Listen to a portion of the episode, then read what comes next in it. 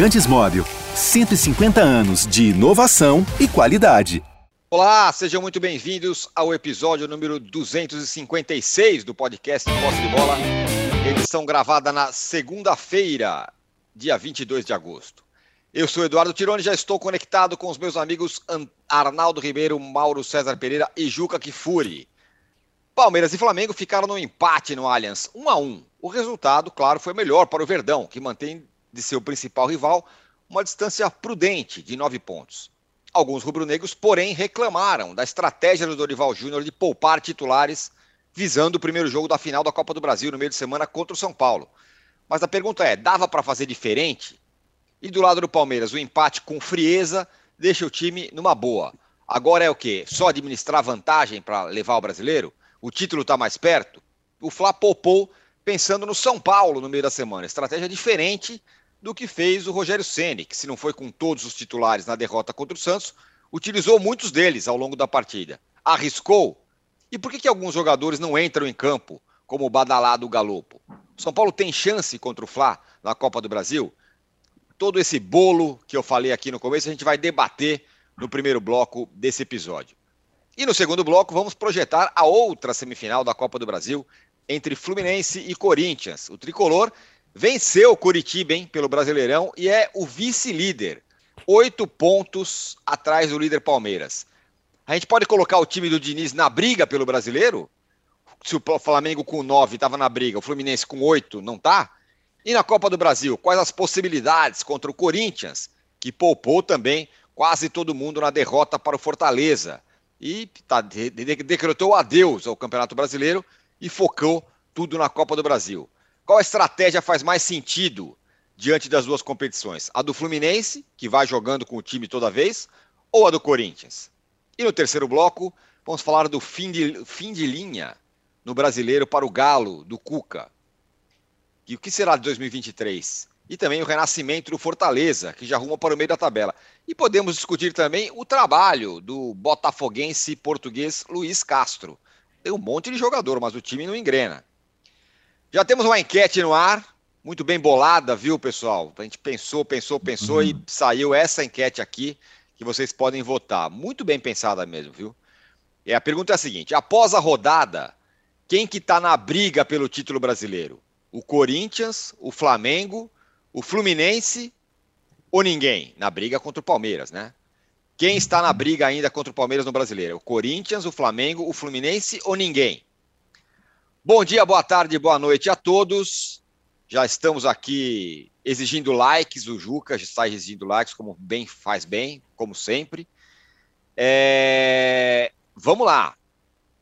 Juca, o Palmeiras manteve a sua distância para o Flamengo, que é o que interessava a ele no fim das contas. Né? O empate era um bom resultado. E assim, vai se aproximando do título ou a ameaça agora também é o Fluminense, vice-líder, Juca? Bom dia, boa tarde, boa noite, âncora, companheiros, quem nos vê, olha aqui. Tivesse ratão de bronze às segundas-feiras, e eu daria o ratão de bronze ao Dorival Júnior e para quem com ele tomou essa decisão, porque eu não acredito que ele tenha tomado a decisão sozinho. Foi uma decisão do clube, e é natural que o clube tome decisões sobre o que privilegiar. Eu estou frustrado com o jogo de ontem. E não é que o jogo tenha sido ruim, porque não foi ruim. Mas eu, eu, eu acordei no domingo assim, feliz da vida, dizendo: vou ver um jogaço de futebol. Vou ver um embate entre o Dom Arrascaeta e o Scarpa, entre o Gustavo Gomes e o Pedro. Estava na hora animação. Aumentou minha animação depois de ver Newcastle 3, Manchester City 3. Falei, ah, mas hoje teremos um jogo aqui no Brasil que não ficará devendo em nada para jogos na Europa. Aliás, o grande jogo deste domingo no futebol mundial é Palmeiras e Flamengo. E aí o Flamengo opta por jogar com seu time B. Eu entendo, gramado artificial lá da Arena da Baixada, submeter o time do Flamengo de novo a novo jogo em gramado artificial ah, no campo do Palmeiras. Mas na minha cabeça é o seguinte: primeiro, o Campeonato Brasileiro é muito mais importante do que a Copa do Brasil. Segundo, ontem era dia de o, Palmeiras, de o Flamengo ficar vivo no Campeonato Brasileiro. Uh, o Palmeiras é um desafio muito maior do que o São Paulo, mesmo no Morumbi, quarta-feira. Muito maior o Palmeiras. Se o Flamengo perder para o São Paulo no Morumbi, o que eu não acredito, o Flamengo teria totais condições de reverter isso no Maracanã. Então, o jogo decisivo era ontem, não é quarta-feira. E o Flamengo não tratou desse jeito. Podia até ter vencido o jogo, saiu na frente, fez 1 a 0 foi para o intervalo ganhando. Era a sexta vitória em 10 jogos invictos uh, uh, pelo Brasileirão. Mas uh, eu, torcedor, permaneceria frustrado. Ia ficar mais difícil argumentar, dizer, ah, tá legal, você acha isso tudo, seu planejamento, mas nós ganhamos com o time B, lá do, do, do poderoso Palmeiras. Aí o segundo tempo foi o que foi, empatou. E, e, eu repito, o jogo foi um bom jogo, mas não foi o jogo que poderia ser. E aí, eu, torcedor de futebol, apaixonado por futebol, fiquei frustrado. Quanto ao Fluminense, eu acho que o Fluminense é a grande surpresa do campeonato. O Fluminense, a gente tem que tirar o chapéu para a campanha que está fazendo. Mas não acredito né, que possa ainda competir com o Palmeiras. É, a, minha, a minha resposta à sua muito bem bolada enquete é ninguém. Né? Hum. Não é o ninguém futebol clube, é o ninguém. Ninguém é, é, vai ameaçar esse título do Palmeiras. Nem mesmo que aconteça uma vitória do Fluminense no Maracanã uh, uh, na semana, na rodada que vem. Pô, vai ficar para cinco pontos aí, hein? Eu sei, eu sei, eu sei, mas uh, não acredito que o, que o Palmeiras entregue depois cinco pontos lembrando que o Fluminense teria que vencer também todos os seus jogos. Eu acho que o campeonato ontem era o, era o, dia, era o dia D. Se o Flamengo bota seis pontos de diferença, o Flamengo poderia competir. Poderia. Não, a, a situação do Palmeiras seguiria muito confortável, mas o Flamengo poderia, pelo poderio que tem. Mas, ao empatar, ficou muito bom para o Palmeiras. Não acredito que alguém eh, tome do Palmeiras esse título. Diferente é Libertadores, mas o Campeonato Brasileiro, tudo indica que o Palmeiras já levou. E fico com essa frustração. Claro, parabéns ao Palmeiras. Palmeiras pegou o Corinthians na vice-liderança e Itaquera ganhou. Palmeiras pegou o Flamengo na vice-liderança e empatou. Vai pegar agora o Fluminense na vice-liderança. Né? E provavelmente se sai do Maracanã com empate, então mais tranquilo ainda. É, não acredito que alguém ameace o Palmeiras e confesso a minha frustração. Eu queria ter visto um jogo inesquecível ontem e vi um jogo absolutamente comum. Um jogo comum entre dois bons times. O Flamengo tem um belo time B, é indiscutível, mesmo que o Cebolinha ainda não esteja jogando bolhufas, mas tem esse Vitor Hugo, um jogador uh, muito interessante. A partida do Ayrton Lucas foi admirável, admirável. Então, uh, tudo isso uh, permite né, que o rubro-negro fique orgulhoso do seu time.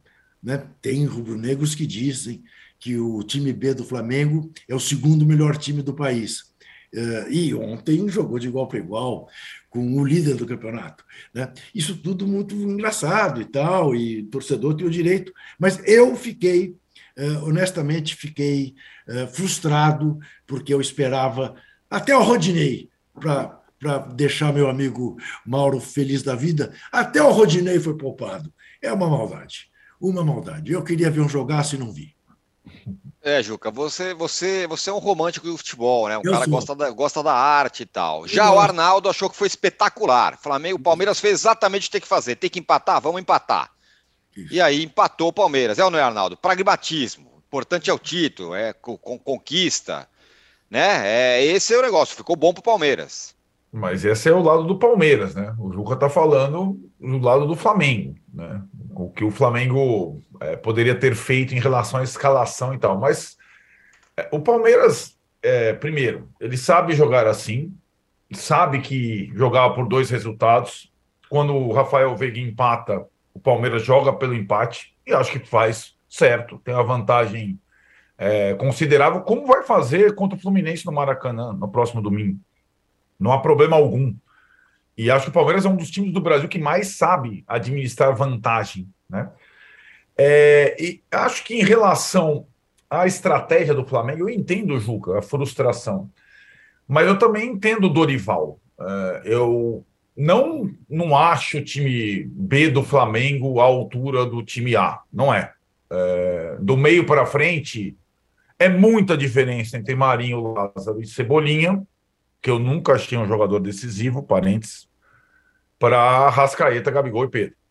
É, eu acho que a parte defensiva ela se assemelha e no meio de campo ele não tem reserva para volante. Por isso ele usa os volantes titulares quando pode, como fez ontem. E aí no meio de campo o Flamengo estava forte com Maia e João Gomes, né? Além do Vitor Hugo, que é um jogador muito promissor mesmo, como disse o Juca.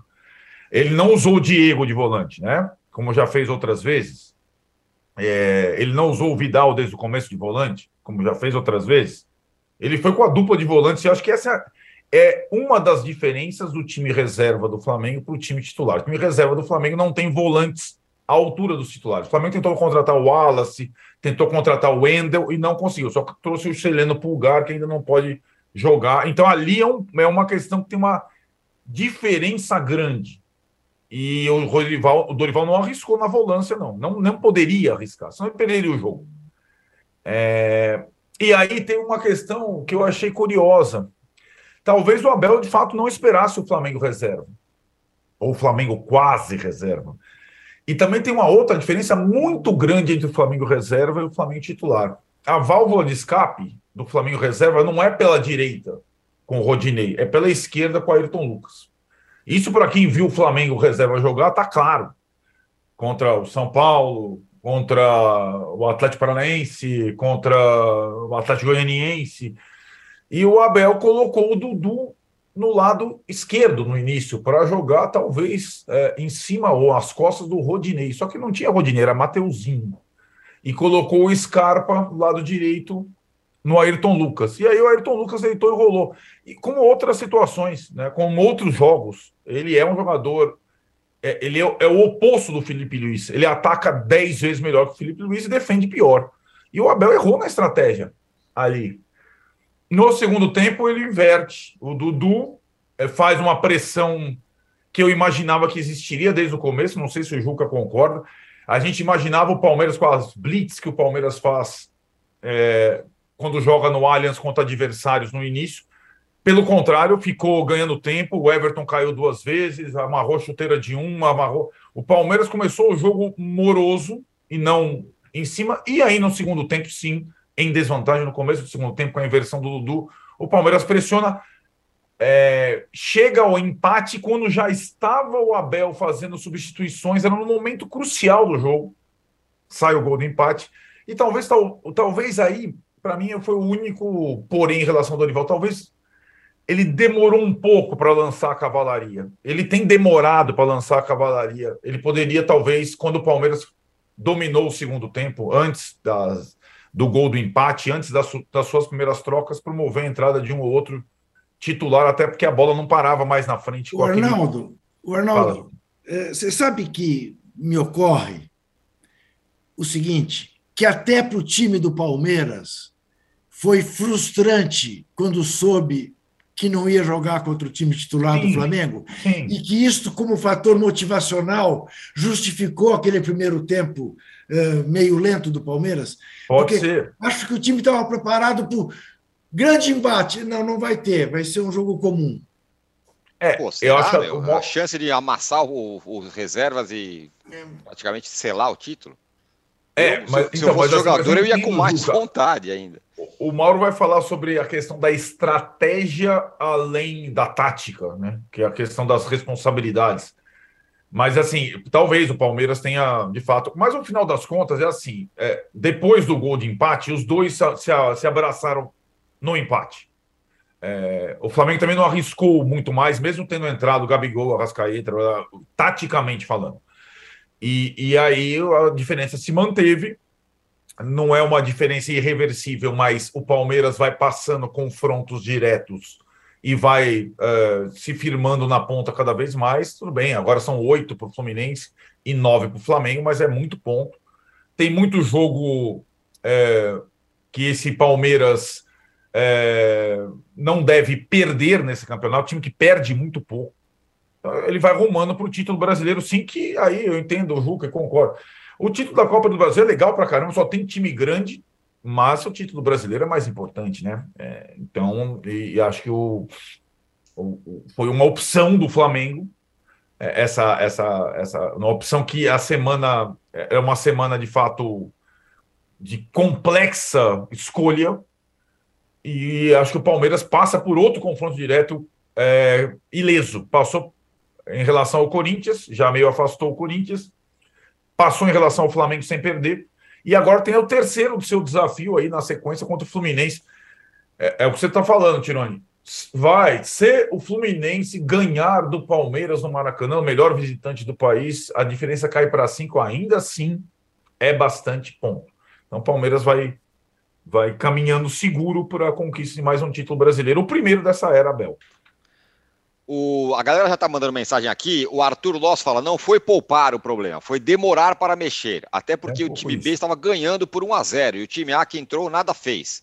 Se tivesse mexido antes, teria segurado. E o Carlos Adelson também fala: eu não estou orgulhoso, acho que o Dorival poupou demais. É, Mauro, essa foi uma questão colocada ali entre os rubros-negros. Ah, poupou, não devia poupar e tal. O Dorival é, justificou dizendo que ia ser muito arriscado jogar dois jogos seguidos no gramado sintético, né? Arena da Baixada e ontem Allianz, é, e comprometer é, o futuro, né? Os próximos jogos. Você acha que poupou demais, que deveria ter entrado com os titulares? O que, que você acha?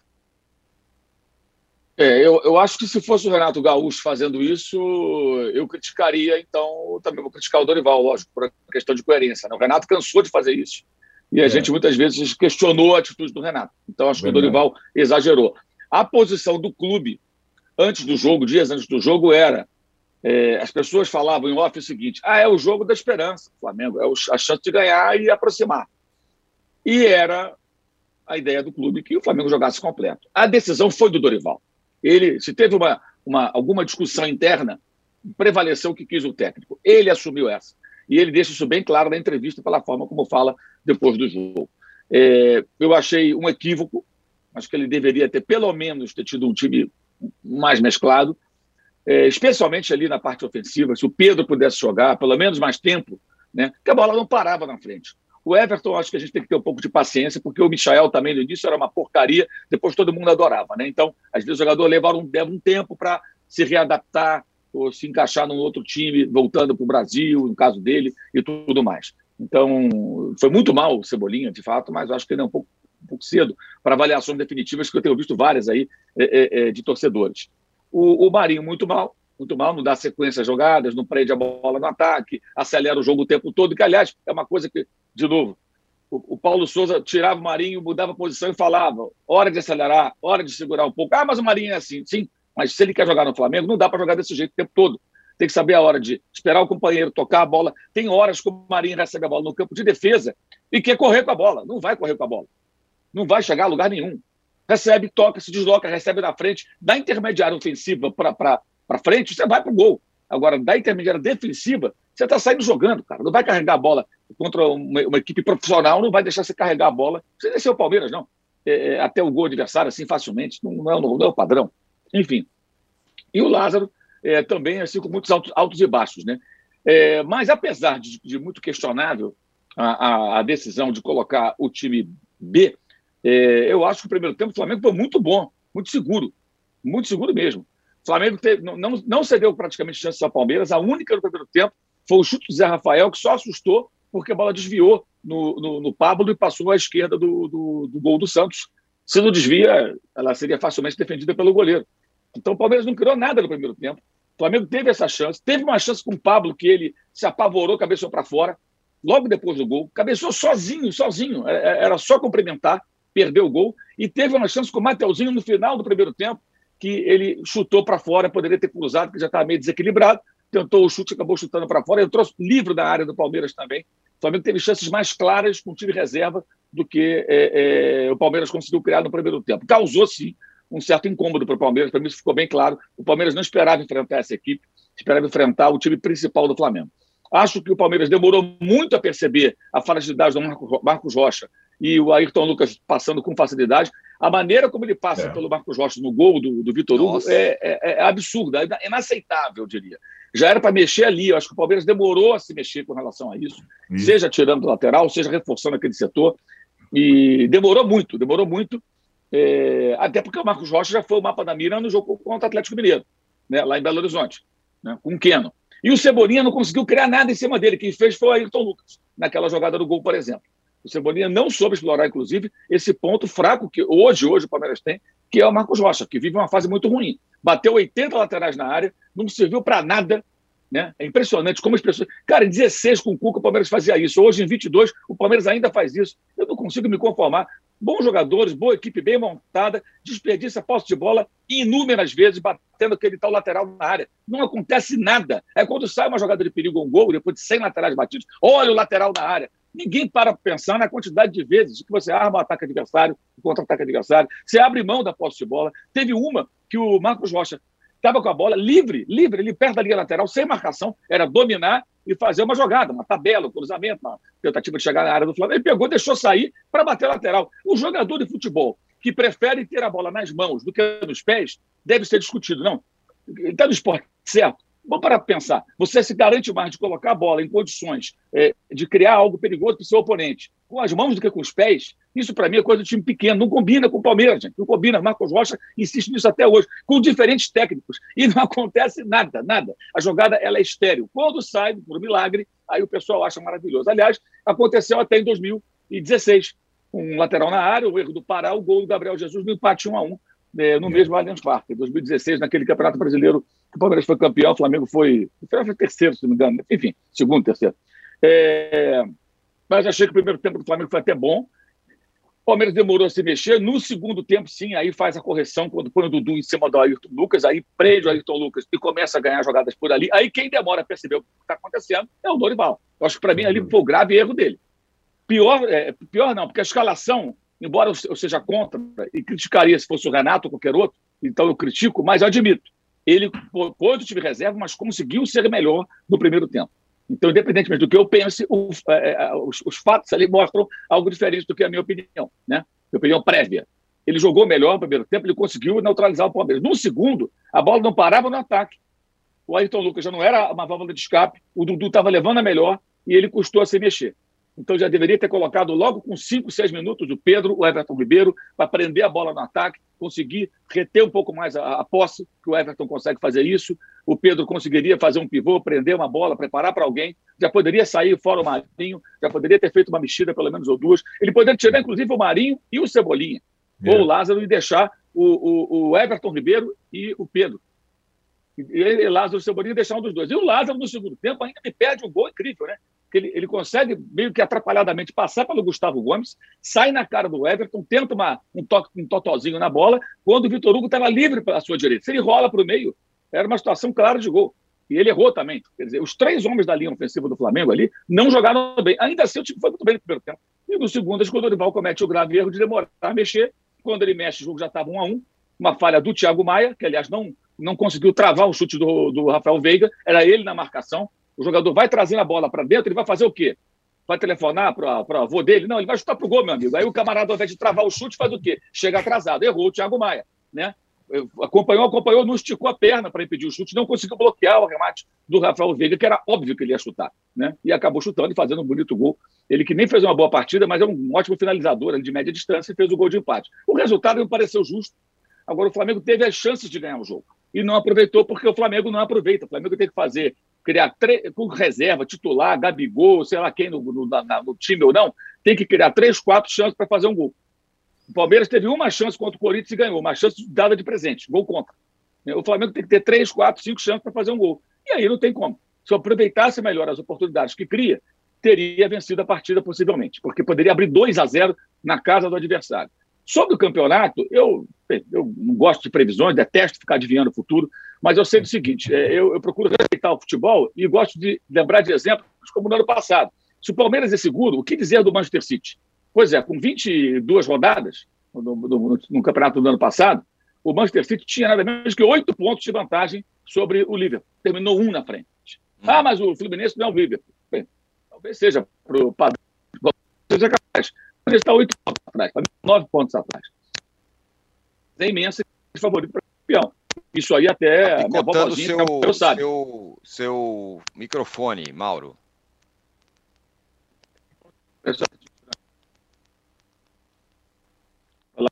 Ele está falando do City sobre o Liverpool, né?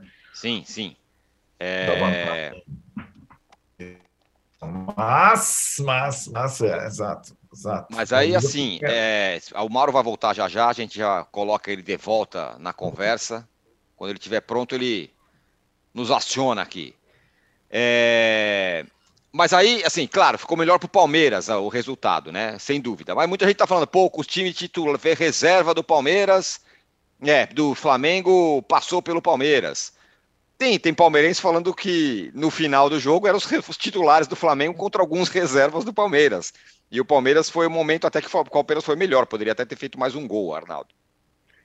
Aí, assim, né, Tironi, eu acho que é, fossem as equipes titulares sonhadas pelo Juca, o banco do Flamengo é, já seria muito melhor que o do Palmeiras. Essa, essa é uma questão para o time do Abel. Acho que a, a, diferença entre titulares e reservas é muito grande.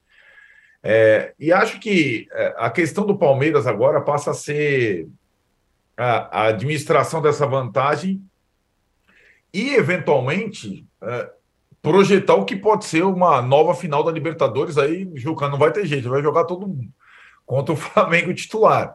Porque eu acho que a sua prioridade do, do Palmeiras sobre o Atlético Paranaense e do Flamengo sobre o Vélez é bem grande. Né? Em dois jogos, então. Então a gente está falando de uma coisa, o Juca talvez tenha a oportunidade ali na frente de ver em jogo único o tal embate tão esperado. Né? É, e aí é, eu acho que a questão é, da, da opção do Palmeiras nesses últimos anos, por elenco mais curto, por jogadores nem tão decisivos assim, por, por é, maturar jogadores a médio prazo e tudo mais, por uma partida decisiva contra um time e um elenco contra o Flamengo, já é uma outra discussão, né? Então, acho que essa, essa situação vai ficar um pouco mais para frente. É, mas né? verdade também, né, Arnaldo, que já era assim na decisão da Libertadores passada, né? e mais uma vez, a falha do. Não importa. O, porque que eu estou olhando para o jogo deste domingo é o seguinte: pragmatismo, pragmatismo, o pragmatismo alviverde triunfou, porque Sim. manteve a diferença para o seu grande concorrente. É e aí, não é? é? Bom, é claro, tem que se descontar toda uma fase com a qual o Dorival Júnior não tem rigorosamente nada a ver, que foi o tempo que o Flamengo perdeu na má saída uh, de campanha no Brasileirão. Mas, objetivamente, o Palmeiras está absolutamente tranquilo, com um elenco mais curto e menos decisivo. Estou de pleno acordo com você. É. Mas está aí. Mauro, quando você, quando você estiver a posto, você avisa a gente aí. Ele está lá consertando o seu áudio. Então eu quero fazer o seguinte, duas coisas. Primeiro eu quero passar para o Arnaldo uma outra questão e só fazer um registro aqui. Eu gostei da arbitragem do Ramon Abate Abel. Os palmeirenses estão falando, não, foi pênalti do Gustavo, no Gustavo Gomes e tal. O Gustavo Gomes deu entrevista no final do jogo falando que não foi pênalti, ele mesmo. Não, não foi pênalti. Ah, foi, isso aí acontece, isso aí é jogo, jogo de jogada de normal, tal. O Gustavo Gomes falou isso. Sim. É só vocês verem aí na internet, tem entrevista não. dele. Falando, Pô, foi nada. O, o, o juiz estava muito bem colocado. Aí é... é... é que tem gente que fala que essa falta foi mais falta do que aquela do jogo do Havaí contra o Flamengo, que foi anulado o gol do Havaí porque foi um lance parecido e tudo mais. Enfim, esses são os critérios só pra, só da arbitragem nacional. Fala. Não passar totalmente. Ramon Abate Abel, o nome do árbitro. Fala. Isso. Só para não passar totalmente ilesa a arbitragem, que eu acho que também foi bem na súmula do jogo, eu estava procurando a questão da confusão depois da partida, se tinha alguma é. anotação, e me deparei com os autores dos gols, né? Que tá ali, é sempre a primeira coisa. Gol do Flamengo, Vitor Hugo Gomes da Silva, o Vitor Hugo. Gol do Palmeiras, Gustavo Henrique Furtado Scarpa. O gol foi do Rafael Veiga, pô. Na Nossa, súmula, mãe. Aí não. Na súmula meteram o gol do Scarpa. Os dois são canhotos, mas quem fez o gol foi o Veiga, hein, cara? Ele, ele, ele, Arnaldo. Vai ver, ele padece, ele padece do mesmo mal que eu. Confundir nomes. É, então. É isso, é isso. É isso. Arnaldo, o Flamengo poupou, o São Paulo nem tanto. E os dois vão se enfrentar no meio da semana na Copa do Brasil. O São Paulo perdeu para o Santos, o Fla empatou com o Palmeiras. Quem que acertou na estratégia, meu caro? Ah, meu, o, o São Paulo, para mim, errou redondamente. É... Eu me surpreendi. Achei que nos times reservas do São Paulo no brasileiro, em jogos outros que precediam também confrontos de Copas, o São Paulo foi muito mais mexido e reserva do que essa vez contra o Santos. Lembrando que o jogo contra o América Mineiro foi quinta-noite, né, Tirão? É, o Santos descansou a semana inteira e o Flamengo tinha jogado com o Atlético Paranaense na quarta noite. E, e, descansou os principais titulares. Foi uma estratégia, o Rogério utilizou. Ele descansou na prática os dois zagueiros titulares e o Rodrigo Nestor. O resto ele foi botando. E alguns começaram jogando, né? como o Igor Gomes, o Luciano, enfim. E acho que aí tem uma questão é, do Rogério, talvez uma preocupação com a, com a posição no brasileiro. De fato, a distância da zona de rebaixamento não é muito é, grande, mas era uma partida, cara, que. E assim, né? Eu tenho agora assim, espremido as estratégias e declarações do Rogério, eu acho que ele está bem satisfeito com o que o time está produzindo em campo, sabe aquela história? Contra o Bragantino, jogou bem, ganhou. Contra o América Mineiro, jogou bem até a arbitragem tomar conta do jogo. Contra o Santos, jogou o primeiro tempo ruim, mas o segundo tempo muito bom. Jogou nesse, nesse tipo de jogo que os apreciadores do futebol jogam. Para mim, jogar bem é ganhar o jogo. Ponto. Né? Então, nesses três jogos, ele ganhou do Bragantino, empatou com o América, que era uma, um resultado que lhe interessava, e perdeu do Santos. A, ter o controle de jogo sobre o Santos, eu vi vários jogos Fortaleza e Ceará, Ceni contra Lisca. O Lisca não gosta da bola. Ele nunca gostou. Você dá a bola para o Lisca, ele, ele fura a bola. Ele não quer a bola. E é curioso um técnico do Santos ser assim. Né? Ele não quer a bola. Então o São Paulo iria ter a bola, ia ter. Aí o Santos, mesmo com o estádio cheio e tal, ia jogar no contra-ataque, só no contra-ataque com a estreia do Sotel. Então, ter a supremacia do jogo contra o time do Lisca, eu não acho que é uma grande novidade. Né? O, o que eu acho é que na eh, estratégia de utilizar quase todos os titulares e não ganhar ponto algum, tem um desgaste que o Flamengo não teve na sua partida, os principais jogadores não tiveram, e aí tem um grande dilema para o jogo da quarta-feira, além da inferioridade, inferioridade técnica total. É, que tipo de time colocar em campo, já que ele não conta com Miranda suspenso? E o São Paulo vem jogando com linha de três zagueiros. Se, e depois da entrevista, depois do jogo, na entrevista coletiva, ele falou: Eu vou pensar qual o melhor sistema, se com linha de quatro, se com linha de três. E o torcedor do São Paulo fica meio apavorado quando, quando o Rogério pensa demais, né? Se ele vai utilizar, é, e acho para jogar com linha de com linha de quatro contra o Flamengo, que joga com três jogadores enfiados, é praticamente um suicídio. Vamos ver o que, que ele vai é, é, aprontar de, de surpresa. Ele gosta de uma surpresa. O fato é que ele sabe exatamente a escalação do Flamengo para quarta. Se o Dorival tivesse utilizado outra estratégia, ele poderia ter alguma dúvida sobre estratégia. Mas não, agora a gente sabe que o Flamengo vai jogar com o Santos e vai terminar lá com o Pedro, todos os titulares na partida de quarta-feira. Como enfrentar esse Flamengo? Qual a melhor forma de enfrentar esse Flamengo? O São Paulo tem um, um baita desafio na quarta-feira de, de tentar sair vivo do primeiro jogo no Morumbi. Né? Não, Não acho sairá. simples. Fala. Fala, não Ju. não sairá. É. Ju, o... Fala, assim, fala, né? O, o, único time que não saiu vivo do confronto com o Flamengo no mata-mata foi o Corinthians, que acho que foi muito mal na estratégia. O Atlético Paranaense saiu vivo, mesmo que tenha sido bombardeado. E o é, jogo é, do Atlético é. Paranaense. O, o é, jogo do Atlético Paranaense ficou vivo até o minuto 90. Para jogar contra o Flamengo, é, precisa pensar em todas as coisas. Mas não vai acontecer duas vezes, né? Quer dizer, aquele jogo 0 a 0 no Maracanã, aquilo ali é um aborto. Porque, na verdade, era para ter sido 3 a 0 para o Flamengo e foi 0 a 0 né? É, imaginar que, de novo, o Flamengo vai perder tantos gols. Flamengo, tá, Flamengo não liga a mínima para jogar fora de casa também, é, com esse time que tem é, nas mãos o Dorival.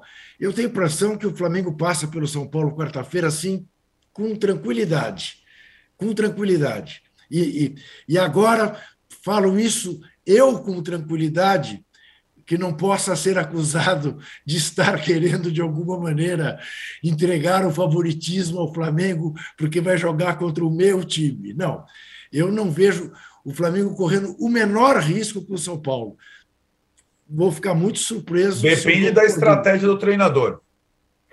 Depende Mas muito. Só, é, é, só como disso... eu falei aqui na sexta-feira, e o recorte, acho que os palmeirenses não entenderam. É, o Rogério joga de peito aberto. O Abel joga de peito fechado. Isso. Isso não é uma virtude do Rogério. Essa é uma virtude do Abel, na minha, é. na minha, na minha compreensão de futebol, para deixar sim. bem claro. E jogar contra o Flamengo de peito aberto é suicídio. É, é uma tentativa, é, uma, é um convite ao suicídio. O Mauro está de volta, eu que não estava ouvindo ele aqui. Mauro, que notícia tenebrosa para o São Paulino saber que o Flamengo poupou a cavalaria para o jogo de quarta-feira, hein? Eu acho que você não está me ouvindo ainda. Eu estou ouvindo, estou ouvindo sim. Estamos sim. Falar. Antes Bora. você estava respondendo.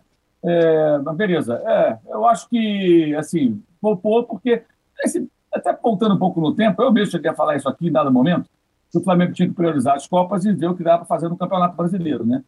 É, e foi exatamente o que o Dorival fez. É, só acho que, diante das circunstâncias, daria para caprichar um pouquinho mais no jogo de ontem, né?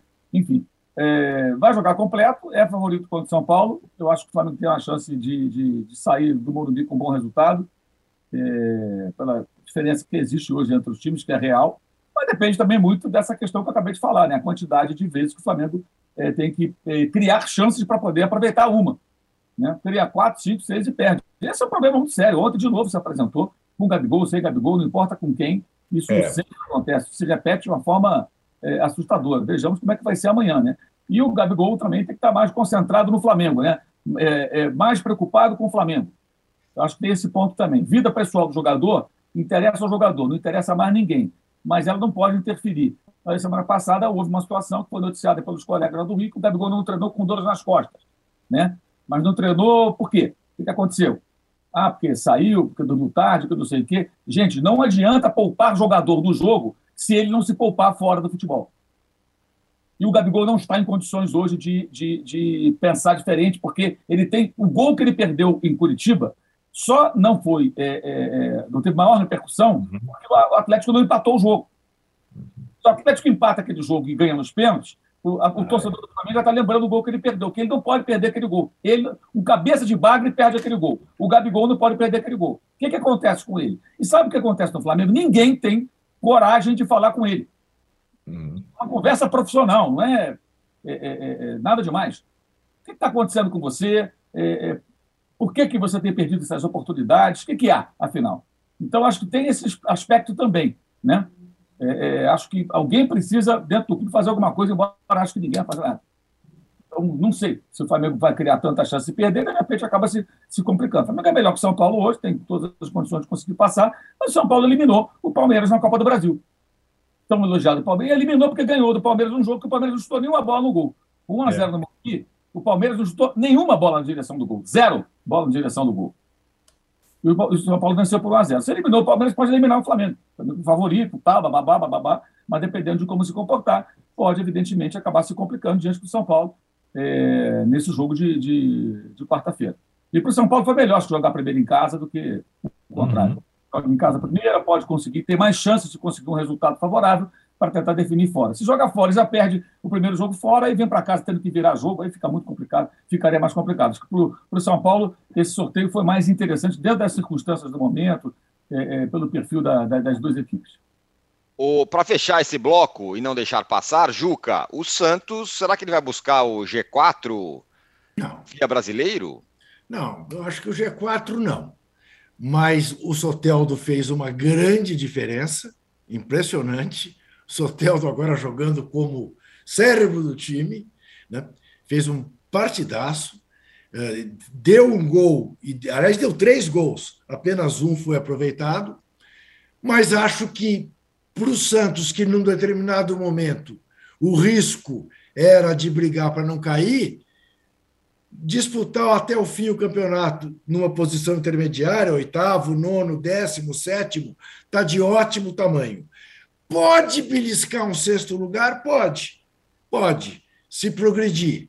Mas não acho que isso deva ser maiores pretensões para o Santos. Estar livre de qualquer risco já será o suficiente num ano em que o Santos está tentando botar as coisas em ordem do ponto de vista financeiro, do ponto de vista administrativo. Então, acho que a contratação, a volta do Soteldo para o lugar de onde ele jamais deveria ter saído, porque é onde ele de fato foi feliz e, e é onde parece que ele pode mesmo ser feliz, é a Vila Belmiro. E está de bom tamanho. Mais do que isso, eu acho que é também exigir demais das condições que o Santos tem hoje em dia. Muito bem, fechamos aqui o primeiro bloco do podcast Posse de Bola número 256. A gente volta já já exigindo like. Estamos com 3 mil e queremos chegar em 6 mil, pelo menos. É... E vamos falar de Fluminense e de Corinthians no segundo bloco. Já voltamos. Há mais de 150 anos, os lubrificantes Móbil acompanham a evolução dos motores, trazendo tecnologia e inovação para veículos de todo o mundo. Uma tradição que se renova a cada dia, garantindo a liderança no desenvolvimento de produtos de alta performance. Conheça a tecnologia móvel para o seu motor durar mais. Se tem movimento, tem móvel.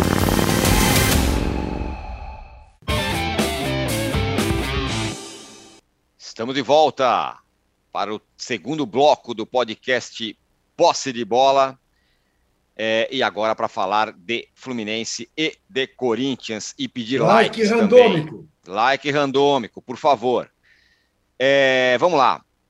Ah, primeiro aqui, o Ronaldo, Ronaldo tá falando assim: Flamengo é o melhor time do Brasil, melhor elenco. Abel que conseguiu transformar jogadores normais em campeões, é o melhor técnico atuando no brasileiro. Abraço a todos e principalmente ao senhor Kifuri.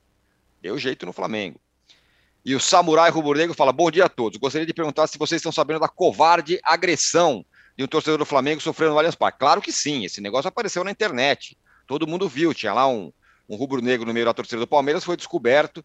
Isso é, o, isso é o fim da picada, né, cara? É um negócio inacreditável, né? Que é você espancar um cara porque o cara é, é, tá com a camisa do outro time. Cara, é uma falta de civilidade que não dá nem para conversar, né? É um os covardes, né? Os covardes, melhor... claro. Estão é lá em 300 covardes. caras, é mole. Isso, os covardes. É... O Juca, o Corinthians desistiu, pelo jeito, realmente do brasileiro, né? Jogou lá contra os reservas, contra o Fortaleza, perdeu e joga a sua vida quarta-feira. É... E o Fluminense, não. O Fluminense joga o time titular, ganha do Coritiba, vai com o time titular quarta-feira. Quem chega melhor para esse jogo de quarta, Juca? E qual estratégia faz mais sentido para você? Bom, uh, sem dúvida alguma, o Fluminense chega melhor, porque acaba de golear o Curitiba, joga em casa contra um time que perdeu. Agora, não é o time do Corinthians. E nem será aquele Corinthians que tomou de 4 a 0 do Fluminense no primeiro turno. Será o Corinthians com o que tem de melhor. E o Corinthians com o que tem de melhor é um time respeitável. Fluminense não terá uh, facilidade. O Diniz tem essa postura como o Jorge Jesus tinha também, né? Esse negócio de poupar não é muito com ele. E nem tem mesmo por que poupar, né? Porque o Fluminense está jogando só em duas frentes e tem que aquela coisa que o jogador brasileiro está acostumado a jogar fim de semana e quarta-feira, fim de semana e quarta-feira. Não, não via motivo para o Fluminense poupar quem quer que seja eu, eu tenho para mim que é, é, é, muito menos difícil para o Corinthians o embate com o Fluminense do que é para o São Paulo o embate com o Flamengo. Sim. Claro que o Fluminense leva um certo favoritismo neste primeiro jogo. Não sei se leva no confronto. Uhum. No confronto. Acho que você vai ter um Corinthians guerreiro na quarta-feira, um Corinthians muito mais sólido, pressionando a saída de bola do Fluminense. Não vai ser um jogo tranquilo para o Fluminense. Não vai ser Fluminense e Curitiba. Curitiba é um grande candidato ao rebaixamento de novo. Curitiba é o ioiô, né? Sobe, desce, sobe, desce, sobe, desce. Agora, o Corinthians tem algumas brincadeiras no seu elenco, né? Esse rapaz Bambu é tão ruim quanto tão ruim como o restaurante que leva o mesmo sobrenome. É, olha a coisa. Não, mas, olha mas, é com a rima aí. Ai, cara. É uma coisa maluca. Esse rapaz é. inteiramente descompensado. Talvez ele pudesse ser atacante tivesse as doidices de um atacante, de um centroavante, César Maluco. Mas para zagueiro, não pode. O gol que o Corinthians toma é muito por causa dele. Muito por causa dele, ele perde uma bola lá na intermediária, no alto, imperdível para um, um zagueiro, porque ele é doidinho, doidinho completamente. Além de já ter um passado meio chato, né?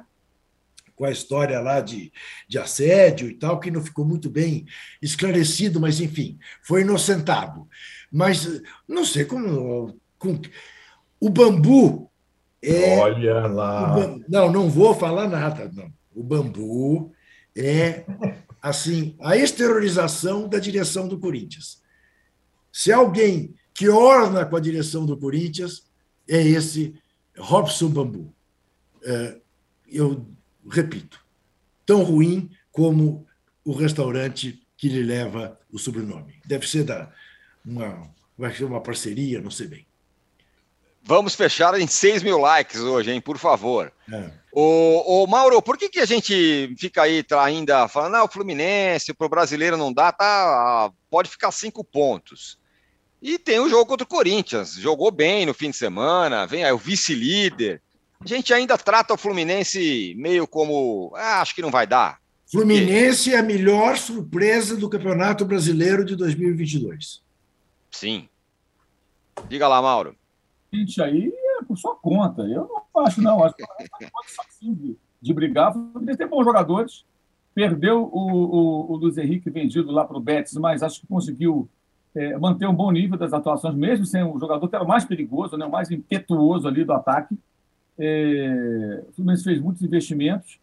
O Fernando Diniz é um técnico que, assim, ele, ele, ele evolui, né? Tem lá os seus pontos fortes e fracos e tudo, mas ele, eu acho que ele está conseguindo mostrar é, avanços, né? Como, como, treinador. Uma hora ele vai ser campeão de alguma coisa importante, vai ganhar um título.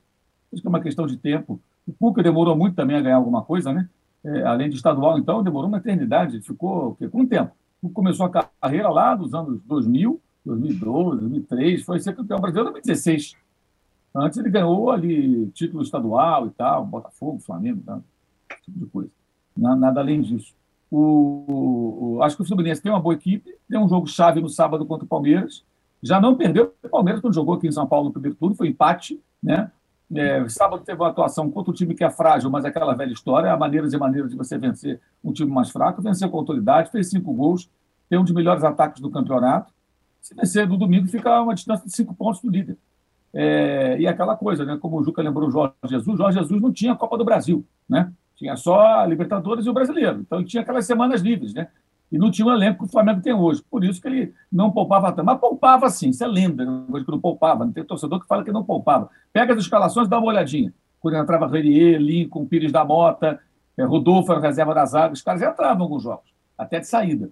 Então, é, é um cenário diferente do Flamengo de hoje, como São Paulo. Os dois disputam três competições já em semifinal. Estão em duas semifinais. Copa do Brasil, Libertadores Sul-Americana, né? e o Campeonato Brasileiro. Né? E no caso do Diniz também. Ele vai jogar tudo essa semana, titulares no, no jogo contra o Curitiba, contra o Corinthians, contra o Palmeiras. Depois tem uma semana livre, porque ele não vai jogar no meio de semana, porque é Libertadores Sul-Americana.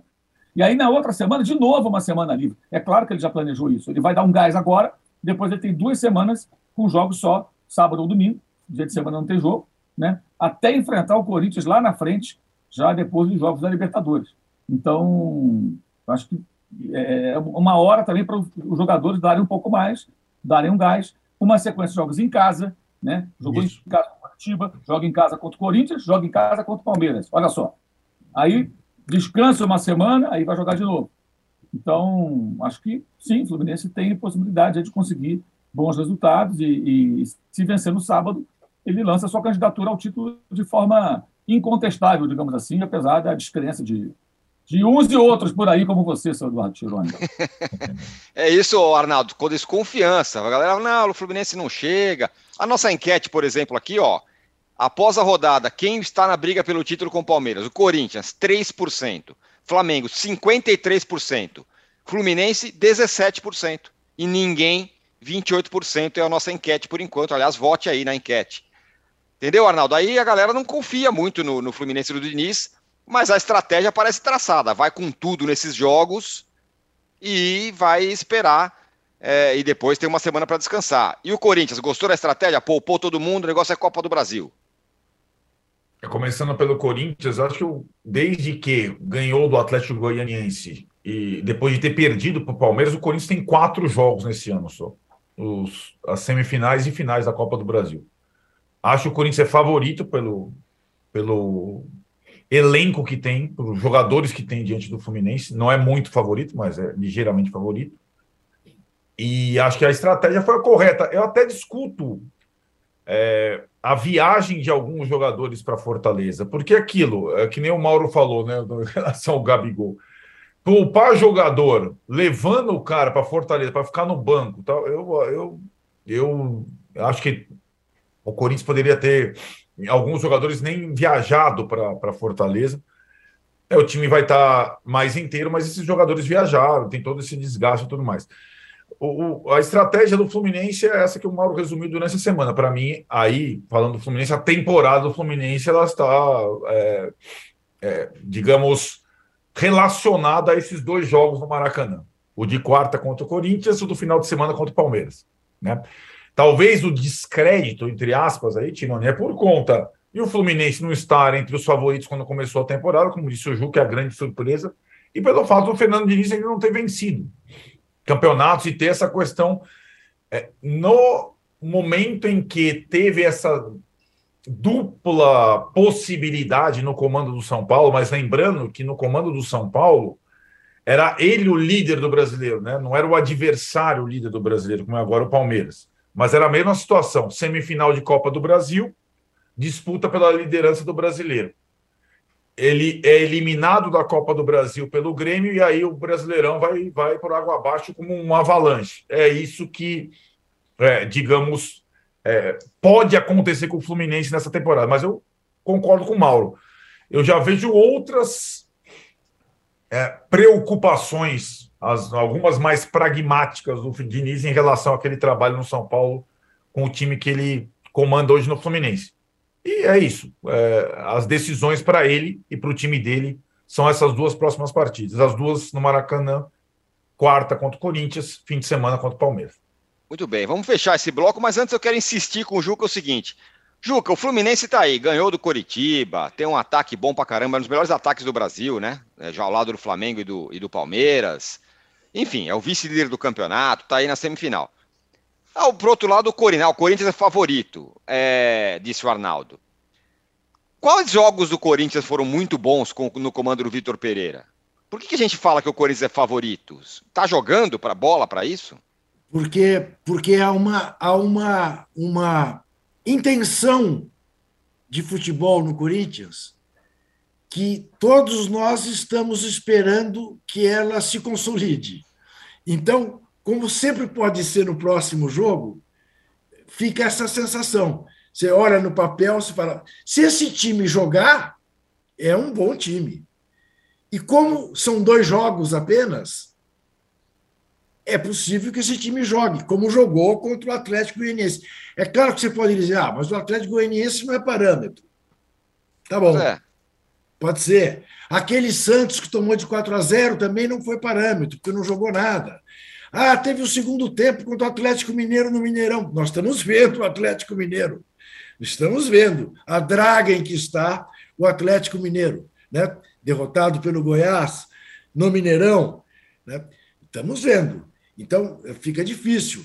Né? Fez, um, fez um, um, um primeiro tempo razoável contra o Palmeiras no jogo que perdeu. Até agora não apareceu. Mas, em tese, pode aparecer. E vai ver, aparecerá contra o Fluminense. Eu, quem disse que o Corinthians é favorito foi o Arnaldo. Sim. Eu, eu, eu digo, a minha posição é diferente. Digo o seguinte: é menos difícil para o Corinthians passar pelo Fluminense do que será para o São Paulo passar pelo Flamengo.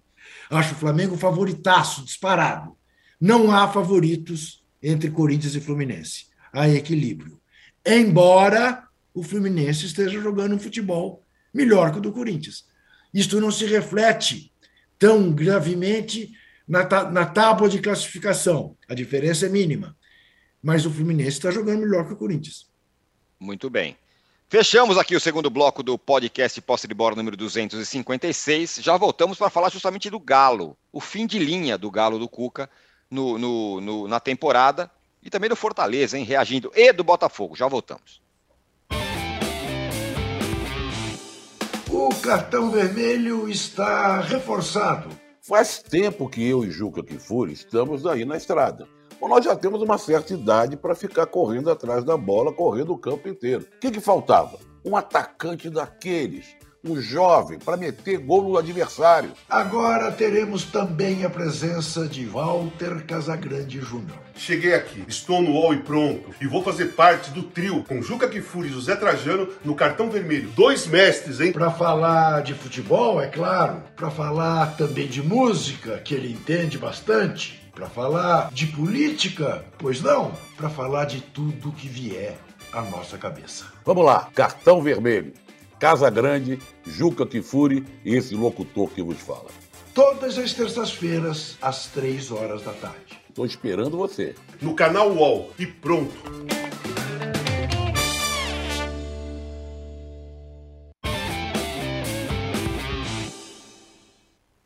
Estamos de volta para o terceiro bloco do podcast Posse de Bola número 256. É com você, Juca. Fim da linha para o Galo do Cuca. Se o Fluminense é a grande surpresa, o Galo é a enorme decepção dessa temporada? Pois é, né, rapaz? O Cuca, que já tem que dar tantas explicações e pedidos de desculpa à sociedade, é, precisa também se entender com a torcida do Galo, né? Porque realmente tá demais. A campanha dele beira o ridículo no comando do Galo. A direção do Galo deve estar arrependidíssima de tê-lo trazido. Parece que o problema não era o Mohamed, porque é impressionante você pensar que o Galo, mais uma vez, foi derrotado no Mineirão para o Goiás, que chutou uma bola no gol e fez o gol. O Galo está precisando pôr o pé na forma, porque, a exemplo do que aconteceu Flamengo e Atlético Paranaense, o Galo que perdeu de gol contra o Goiás foi uma grandeza, mas isso é sinal de intranquilidade, isso é sinal de um time que está uh, sem comando, de um time que chegou num determinado momento do jogo, uh, não era o Cuca-Ball do, do, do, do, do Mauro César, era, era o. Como é que chama? O Galo Louco, o Galo Doido. Galo doido. doido. Porque inteiramente desorganizado no vamos vapt-vupt, eh, sem nenhuma ideia de jogo. E já era para ter uma ideia de jogo. Só falta o Galo não ficar nem entre os seis. Ainda está ali na região, mas correndo o risco de ficar fora. Imagine o Galo inaugurando estádio ano que vem, sem estar, por exemplo, na Libertadores. Rapaz. O tamanho da frustração. Então, o Galo corre riscos, porque é aquela situação do time grande que, quando as coisas começam a não dar certo, não dão certo. E é preciso uma política de emergência imediata. O tiro do Cuca saiu-lhe pela culatra, porque, para quem achou que ia chegar depois dos estaduais, em tem um belíssimo texto do André Rocha ontem no UOL a esse respeito. O egocentrismo do senhor Cuca acabou cobrando um preço altíssimo do Atlético Mineiro. Muito bem. O Juca está saindo, como sempre, às 10 horas, e aqui às 10 horas, no canal UOL, para quem está acompanhando ao vivo no YouTube, nosso podcast, tem o UOL Entrevista com a historiadora e antropóloga Lilia Schwartz. Vai ser agora às 10 horas ao vivo no canal UOL no YouTube. Não perda. Eu, não perda. O Juca sai e eu e o Arnaldo e o Mauro seguimos mais um pouquinho. O Mauro, porque é, eu vi você falando sobre o Botafogo, sobre o trabalho do Luiz Castro. Trouxe um monte de jogadores do Botafogo, mas o time não anda. Suou ali para empatar com o Juventude. Pois é, o Botafogo ontem perdeu gols incríveis, né? Estava perdendo por 1 a 0 criou várias situações, é, desperdiçou ótimas oportunidades. Quando empatou, tomou o segundo gol, aí foi buscar o 2 a 2 mas fez um jogo assim, de, assim muito desorganizado, né? É, é o tal do briga de rua, como diz o André Rocha, que foi citado agora há pouco pelo Juca, né? E cá. É, o, time não, o time não tem o controle do jogo. Assim, é, eu sou melhor que você, eu vou ter a bola, vou, vou controlar a partida, vou chegar ao gol, não vou ficar me expondo. Não, era cá. Quando o Juventude atacava, criava situações, tanto que empatou logo depois que sofreu o, o, gol, o gol do 1 a 1 é, O trabalho do Luiz Castro, no momento, deixa realmente a desejar. A gente entende que a quantidade de jogadores contratados é muito grande, mais de duas dezenas, né? de, de atletas chegaram ao Botafogo, é, mas já era para estar um pouquinho mais organizado, acho eu, né? O Botafogo ontem foi superado pelo Fortaleza. Fortaleza já está à frente do Botafogo na classificação. Fortaleza que passou metade do campeonato aí, né? É, enterrado na, na, na, zona de rebaixamento. Já superou o Botafogo. E não fosse esse pontinho, o Botafogo estaria ao alcance do Havaí, que abre a zona de rebaixamento para jogar com o Inter. Né? O Havaí poderia alcançar o Botafogo. Se vencer, fica um ponto atrás do Botafogo. Então, assim, a zona de rebaixamento já não está tão distante, as atuações não são convincentes, e o adversário do domingo é o Flamengo no Genhão. Ou seja, é, ainda tem isso, né? Um jogo contra o é. seu grande rival. É, uma derrota no domingo pode levar o Botafogo aí a uma situação bem complicada. Mas nada disso é surpresa.